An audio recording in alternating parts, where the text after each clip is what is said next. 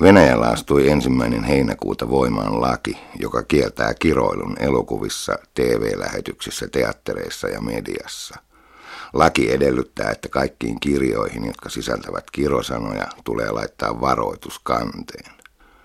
Koko tuttava piirini on kauhistellut, tai osa pelkästään naureskellut, Venäjän kulttuuripolitiikkaa, joka yrittää karsia ei-venäläisiä vaikutteita venäläisestä kulttuurista – niin kuin nyt taidokas kiroilu ei olisi jotenkin venäläistä. Suurin osa tuttavistani pitää tällaista takapajuisena, jonain, joka meiltä itseltämme on jo autuasti takana. Olihan meilläkin aika, jolloin kuvataiteen portinvartijat yrittävät korostaa suomalaiskansallisen taiteemme arvokkaita ominaisuuksia verrattuna ulkomailta tuleviin rappiollisiin vaikutteisiin. Tätä aikaa tuntuvat nyt haikailevan muun muassa perussuomalaiset – muuten ainoa puolue, jolla viime vuosina ylipäänsä on ollut jonkinlaista kulttuuripoliittista siementä ohjelmissaan. Tällaiset aiheet johtavat yleensä laajempiin keskusteluihin, jotka tietyssä mielessä ovat nykyisen yleispolitiikan ydintä, rasismiin, nationalismiin ja jopa fasismiin, niin kuin viime aikoina esimerkiksi taideyliopiston rehtorin Tiina Rosenbergin uudessa kirjassa Arvot mekin ansaitsemme. Venäjä ei kuitenkaan ole ainoa kohua herättänyt kulttuuripoliittinen toimija. Viimeksi kohua, myöskin pidäteltyä naurua, herätti Ruotsin televisio SVT, joka on julkaissut vuonna 1969 esitetyn Peppi Pitkätossusarjan DVDnä.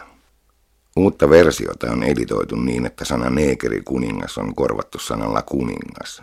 Myös kohtaus, jossa Peppi leikkii kiinalaista vetämällä silmiään viiruksi, on muunneltu.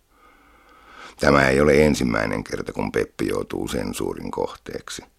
Aiemmin syyskuussa Astrid Lindgrenin maailma, teemapuisto, joutui vetämään markkinoilta myymänsä verhot, joiden kuvassa Peppiä palveli kaksi tummaihoista lasta. Verhojen tuotanto lopetettiin ja ostajille annettiin mahdollisuus saada rahansa takaisin. Kohun herättänyt ruotsalaisäiti sanoi radiohaastattelussa, kammottavaa, se on tyypillinen rasistinen kuva kolonisaatiosta, jossa lapset ovat Pepin orjia. Tätä samaa tapahtuu kaikkialla sivistyneessä lännessä. Viimeisin tapaus on viime viikolta lontoolaisesta Baabikan taidekeskuksesta, joka poisti näyttelystä eteläafrikkalaisen Brett Baileyin teoksen Exhibit B, Kyseessä on teos, joka käsittelee itse rasismia luoden performanssin avulla uudestaan erilaisia sirkus- ja freakshow-kuvailmia tavoista, joilla afrikkalaisia ihmisiä, muun muassa lyhytkasvuisia pygmejä, ennen esiteltiin valkoiselle valtiasväelle.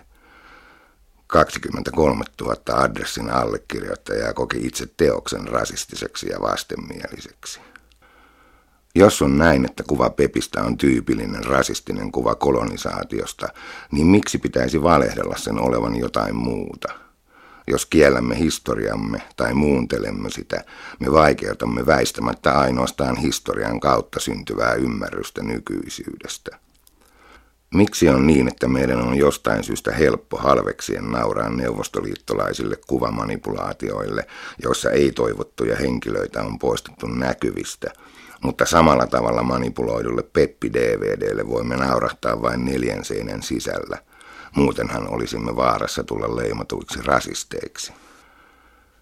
Olen juuri ollut Saaremaalla kuusi viikkoa. Pääkaupunki Kuressaari tunnettiin neuvostoaikana vuodesta 1952 vuoteen 1988 nimellä Kinkiseppä. Nimensä se sai saarenmaalaisen kommunistin ja vallankumouksellisen Viktor Kinkiseppin mukaan. Kaupungissa oli myös Kinkiseppin muistomerkki, mutta ei ole enää. Tarina on itse asiassa tragikoominen. Matti Varikin veistämä monumentti pystytettiin vuonna 1988 ja poistettiin saman vuoden lopulla. Myöhemmin hieman ironisesti juuri Varik restauroi paikalla ennen olleen vapaussodan muistomerkin. Sanaa neekeri ei saa enää käyttää. Tuntuu siltä kuin sanalle kommunisti olisi käymässä samalla tavalla, vaikkakin eri syistä. Kommunismista tehdään laitonta ja sen näkyvät jäljet tahdotaan hävittää. Esimerkiksi Viron kommunistipuolueen toiminta kiellettiin vuonna 1991. Kiellettyjen asioiden pelkkä visuaalinen muistokin on alkanut tuntua kiusalliselta.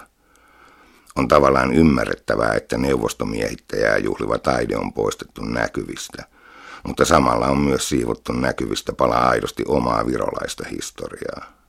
Viktor Kinkisep oli virolainen bolsevikki, joka ehdittiin teloittaa ennen kuin Neuvostoliittoa edes oli. Vain rehellinen ja avoin suhde menneisyyteen ja myös sen visuaaliseen kieleen antaa rakennuspuuta nykyisyyden ymmärtämiselle. Jos Pepin maailma oli rasistinen, pitää sen antaa näkyä. Ja aivan samoin, jos Virolla oli Neuvostoliitosta riippumaton kommunistinen menneisyytensä, pitäisi senkin antaa näkyä.